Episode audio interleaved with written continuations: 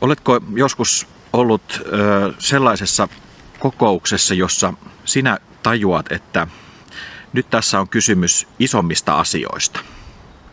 Sellaisista asioista, jossa ei voi antaa periksi tai joissa täytyy löytää yhteinen konsensus tai täytyy löytää se yhteinen toimintatapa. Minkälaisia ajatuksia niissä kokouksissa sinulla on ollut? Onko sinulla noussut kenties semmoinen pieni niin kuin tunteenpoikainen, että, että nyt tämä on pakko hoitaa, tämä on must win battle, tämä on pakko saada kotiin tämä juttu? Onko se mennyt vihan tai kiihkon kautta, että tähän täytyy löytyä joku oikeudenmukainen ratkaisu? Vai mikä on ollut se, se mikä sinua on ajanut siinä tilanteessa? Tänään me olemme apostolien tekojen luvun 15 äärellä, jossa Paavali tapaa Pietarin Jerusalemin kokouksessa ja muitakin apostoleita siellä on läsnä. Paavali oli kiivas mies. Se tiedetään noista raamatun teksteistä, että hän, hänessä löytyi puhtia ja poveria. Ja Paavali saapuu Antiokiaan ja, ja sinne saapuu Juudeasta opettajia, jotka ovat sitä mieltä, että myös ei-juutalaiset kristityiksi kääntyneet, heidät täytyy ympärileikata ja heidän täytyy noudattaa niitä sääntöjä ja määräyksiä, joita juutalaisetkin noudattavat.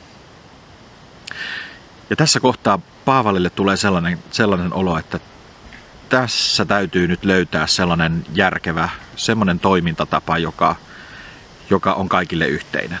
Ei voi mennä näin. Ja katsoin ihan, ihan tota raamatun, nämä on hyviä nämä raamatun takana olevat, olevat kartat. Tässä on siis tässä on siis Israel, nykyinen Israel, ja tuolla on Jerusalem, ja Antiokia, se on tuolla. Eli tällainen matka on se matka, jonka Paavali lähti tekemään ihan sen takia, että hänen täytyy saada selvyys tähän asiaan. Hänen täytyy saada yhdessä Jerusalemin seurakunnan, joka oli silloin se ikään kuin kirkon pää, se alkuseurakunta, jossa tehtiin ratkaisut, niin hänen täytyy saada heiltä nyt kanta tähän asiaan, miten tämän kanssa edetään. Paavali koki vahvaa kutsumusta siitä, että hänen tehtävänsä on mennä ei-juutalaisten pariin, pakanoiden pariin, kertoa Kristuksesta, joka, joka löysi hänet. Paavalin päätehtävä oli hän koki kutsumuksessaan vahvasti sen, että hänen tehtävänsä on mennä nimenomaan niiden pariin, jotka eivät ole juutalaisia valmiiksi. Hänen täytyy mennä pakanoiden pariin kertoa Kristuksesta, siitä mitä hänelle itselleen tapahtui. Ja hänen tehtävänsä on nimenomaan siellä juutalaisen maailman ulkopuolella. Ja nyt Antiokiaan saapuu opettajia, jotka ö, sanovat, että, että näitä juutalaisia tapoja täytyy noudattaa. Paavali lähtee matkalle ja apostolien tekojen luku 15 kertoo Jerusalemin kokouksesta, joka lähtee siis ihan liikkeelle yhdestä, yhdestä lauseesta, joka varmasti Paavalin korvaan on ö, jäänyt kaikumaan ellette anna ympärileikata itseänne, niin kuin Mooses on säätänyt, ette voi pelastua. Ja tässä lauseessa varmastikin Paavalia, ää, niin kuin, hän, hänen kysymyksensä nousee siitä ehdollisuudesta, että Kristuksen armolla on jokin ää, ehto. Teidän täytyy täyttää jotakin jotta te pelastuisitte. Ja tähän Paavali ei, ei jotenkin taivu. Hän on, hän on ehdottomuuden mies, sikäli että ennen hänen kääntymystään hän oli hyvin ehdoton. Hyvin ehdoton, miten hän raahasi niitä kristittyjä vainosi heitä, koska hänellä oli, hän oli ehdoton siinä juutalaisuudessa näky, näkemyksessä. Mutta sitten kun hän tulee uskoon, Jumala poimii hänet ja hän kääntyy, hän saa vapauden. Nimenomaan sana vapaus kuvaa Paavalia hirveän hyvin.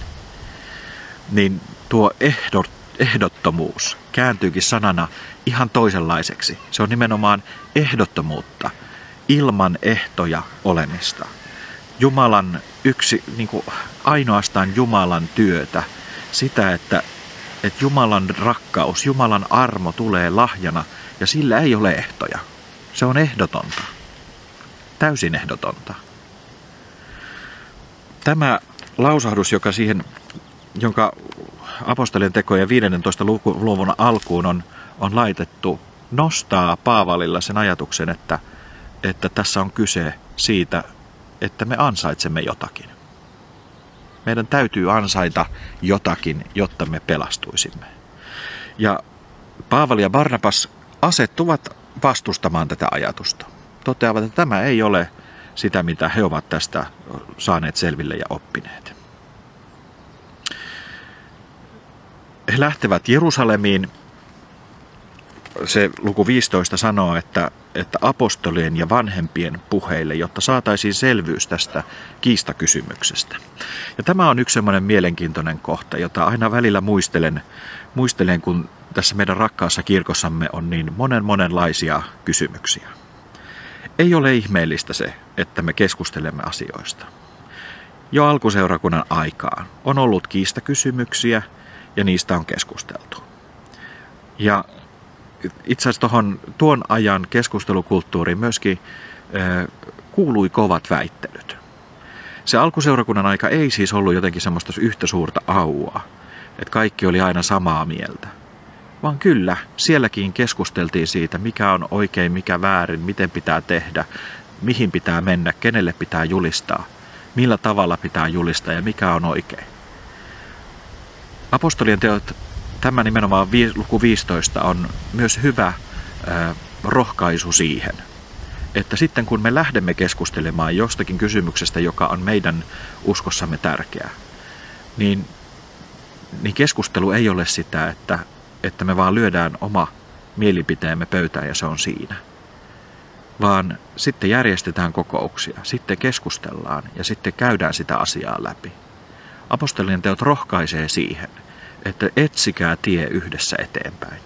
Etsikää se tie, joka on, mikä on olennaista, mistä pidätte kiinni ja miten etenette. Paavali ja Barnabas siis lähtevät Jerusalemiin ja luku 15 sanoo jakessa 14, kun he saapuivat Jerusalemiin, seurakunta, apostolit ja vanhimmat ottivat heidät vastaan ja he kertoivat niistä suurista teoista, joita Jumala heidän matkallaan oli tehnyt. Ja nuo seurakunnan vanhimmat, kun he kuulevat tästä, myös he ovat sitä mieltä, että, että nämä pakanat, kääntyneet pakanat on ympärileikattava. Syntyy siis vastakkainasettelukohta. Ja tämä on semmoinen, semmoinen keskustelun paikka, paikka ö, ollut varmasti. Et, en tiedä, tämä kirjahan ei kerro, minkälaisia tuntemuksia siinä keskustelussa käytiin. Tuntuiko Paavalista, että tästä ei tule syntymään ratkaisua, tästä ei tule syntymään lopullista ö, yhteistä matkaa, että et tuleeko tässä, niin eroaako tässä nyt linjat mutta silti käydään keskusteluun. Apostolien teot myös kertoo, että, että keskustelu on ollut aika kiivasta. Ja seitsemän käyttää jopa sanaa väittelyä. Kun väittelyä oli kestänyt pitkään, Pietari nousi puhumaan. Ja nyt on jännää, että, että se on nimenomaan Pietari, joka tässä kohtaa vaikuttuu. Veljet, te tiedätte, että Jumala on jo aikoja sitten teidän keskuudessanne tehnyt valintansa. Hän on antanut pakanoiden kuulla minun suustani evankeliumin ja tulla uskoon. Jumala, joka tuntee kaikkien sydämet, osoitti hyväksymänsä heidät vuodattaessaan pyhän hengen heihin yhtä lailla kuin meihinkin. Pietari kuulee Paavalin elämässä olleet teot ja hän näkee ne oman elämässään olleet tapahtumat, pyhän hengen valtavat työt. Ja niistä hän vaikuttuu, niistä hän vakuuttuu, että, että ympärileikkaaminen ei ole tarpeen niille, joille sitä, sitä ei luontaisesti ole, ole sen kulttuurin mukaan tehty.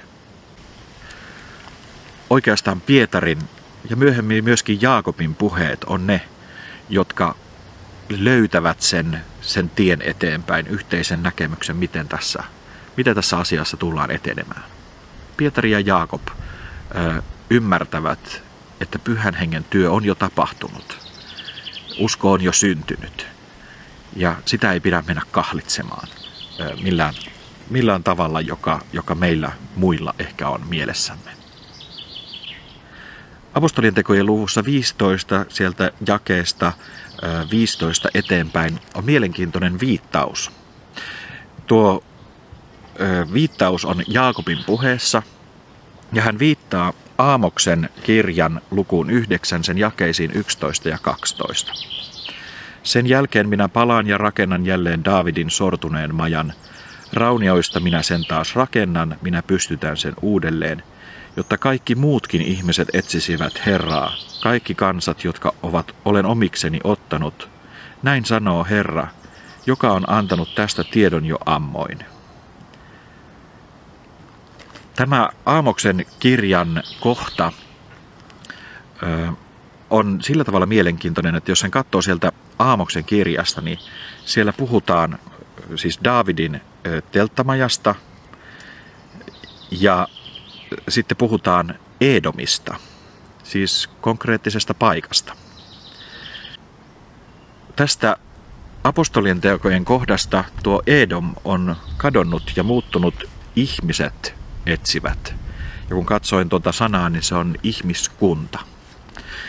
Ja sen taustalla on sellainen mielenkiintoinen, mielenkiintoinen asia, että, että juutalaiset opettajat, kun he opettivat vanhaa testamenttia – niin he lausuivat joitakin sanoja hieman toisin avatakseen sitä näkö, näkökulmaa ja sitä tulkintaa, joka heillä oli.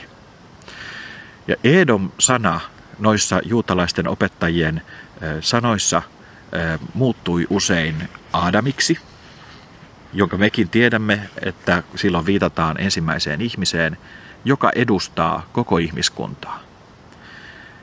Ja tuo Adam on sitten muuttunut ihmiskunnaksi. Sen ajatuksen mukaan, miten juutalaiset opettajat jo ammoin, ammoin tulkitsivat tuon tekstin, että tässä ei puhuta yksinomaan Edomista, vaan, vaan koko ihmiskunnasta.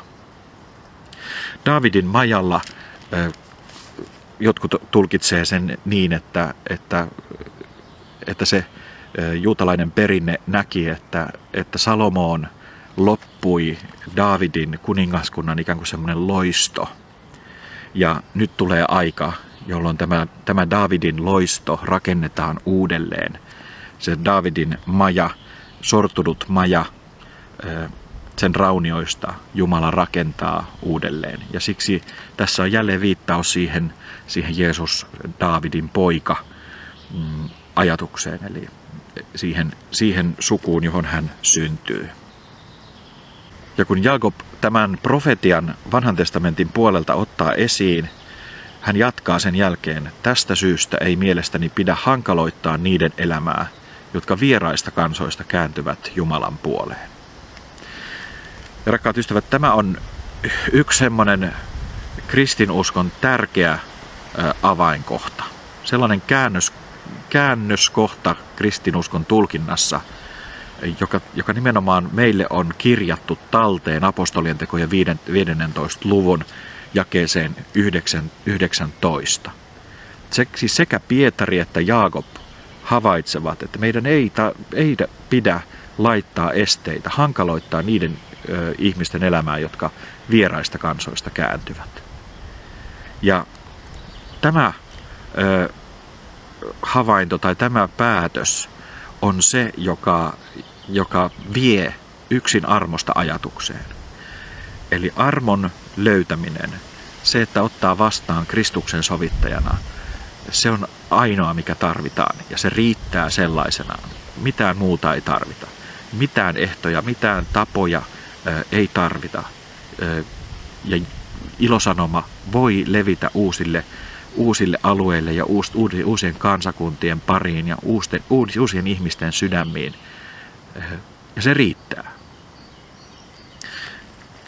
Tämä kohta muutti kirkkohistoriaa ja siksi meillä on suuri etuoikeus, että Luukas tarkkana miehenä on apostolien teoissaan tehnyt suorastaan niin kuin pöytäkirjan tästä kokouksesta.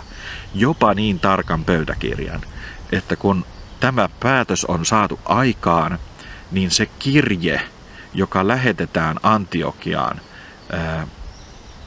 niin sekin on kirjattu tänne apostolien tekojen 15. luvun jakeesta 23 eteenpäin. Meillä on siis tuon kokouksen pöytäkirja olemassa. Se kirje, jolla kerrotaan Antiokia, miten tässä, mikä on meidän päätöksemme, miten me tästä etenemme. Heille annettiin mukaan seuraava kirje, ja sitten kerrotaan, mitä näiden ihmisten on, on hyvä ottaa huomioon ja miten heidän tulee toimia. Mielenkiintoista ja ihanaa myöskin on, että apostolien tekojen siellä 15. luvun jakeessa 28, kun tässä kirjeessä kerrotaan niistä päätöksistä, niin sanamuoto, jota, jota nuo apostolit ja seurakunnan vanhimmat käyttävät, on, että pyhä henki ja me olemme nähneet hyväksi, ettei teidän kannettavaksenne pidä panna mitään taakkaa. Anno, annamme ainoastaan nämä välttämättömät ohjeet. Ajatelkaa, pyhä henki ja me olemme nähneet hyväksi. Se on kuva, siis todella ihana sanontatapa siitä, että, että miten konkreettisesti pyhä henki koet, he kokevat, että on ollut läsnä siinä, siinä päätöksentekoprosessissa. Ja tämä on sellainen asia, jonka toivon, että sinä, rakas ystäväni, myöskin omistat itsellesi. Että pyhä henki on meidän kristittyjen elämässä läsnä oleva voima – joka tekee meidän, on meidän elämässämme mukana koko ajan. Ja minkä tahansa päätöksen me teemmekään, kun me koemme sen Jumalan edessä sopivaksi, niin meillä on lupa sanoa, että pyhä henki ja me olemme tulleet tähän tulokseen. Minä ainakin uskon sellaiseen Jumalaan, joka, jonka kanssa voi tehdä nopeitakin ratkaisuja. Ja Jumala kaikkivaltiana voi kääntää ne sitten myöskin oikeiksi voi kääntää vielä sen suunnan jossain vaiheessa. Me huomaamme, että tämä ei ollutkaan, ollutkaan oikea ratkaisu. Jostain syystä meitä kuljetettiin tätä polkua eteenpäin. Nuo säännöt, jotka, jotka Paavali ja Barnabas vievät Antiokiaan kirjeen mukana, heidän mukaansa lähtee ää, tota, muutama mies, Juudas, jota kutsuttiin Barsapa, Bar, Barsabakseksi ja Siilas, molemmat seurakunnan johtavia miehiä täällä sanotaan. Näitä sääntöjä on siis karttakaa epäjuminille uhrattua lihaa, samoin verta ja sellaista lihaa, josta ei ole verta laskettu, sekä haureutta. Kun näitä vältätte, kaikki on kohdallaan, poikaa hyvin. Aika pieneen menee ne, ne säännöt ja, ja ymmärrettäviäkin sääntöjä. Halutaan varjella, että että seurakunta ei, ei joudu sellaiseen huonon elämän valtaan. Tai että epäjumalille uhrattua lihaa ei käytettäisi, koska siitä syntyy tietysti sellainen, sellainen asetelma, joka sitten aiheuttaa kysymyksiä myös seurakunnan ulkopuolelle. Tällainen on siis Jerusalemin kokous, jossa, josta meille on annettu pöytäkirja, jota me saamme tänä päivänäkin lukea. Tuo kohta kristinuskoa on hirmu merkittävää, että se on jäänyt myöskin talteen. Koska se antaa meille esimerkkiä siitä, että, että meidän täytyy aina välillä omassa elämässämme ja myöskin seurakuntamme elämässä katsoa myöskin kriittisesti sitä, että mihin me uskomme, miten me toimimme, minkälaisia asioita meidän elinpiiri ja meidän polkumme tähän päivään on tuonut meidän elämään. Ja sitten yhdessä seurakunnan kanssa. Meidän täytyy katsoa sitä, sitä todellisuutta ja niitä meidän toimintatapoja ja yhdessä löytää sitä polkua eteenpäin. Ja vielä tämä on myöskin hyvä, hyvä ää, jotenkin opetus siitä, että, että aina kun seurakunta tekee päätöksiä, niistä on hyvä myös viestiä selkeästi. Jopa niin selkeästi, että me vielä vuosi tuhansienkin jälkeen näemme jälkiä siitä, että mitä silloin päätettiin. Tämmöisin ajatuksen tästä Jerusalemin kokouksesta tänään. Toivotan sinulle hyvää juhannusviikkoa ja, ja siunattua juhannusta. Olkoon Jumala sinun kanssasi ja virkistäköön sinua.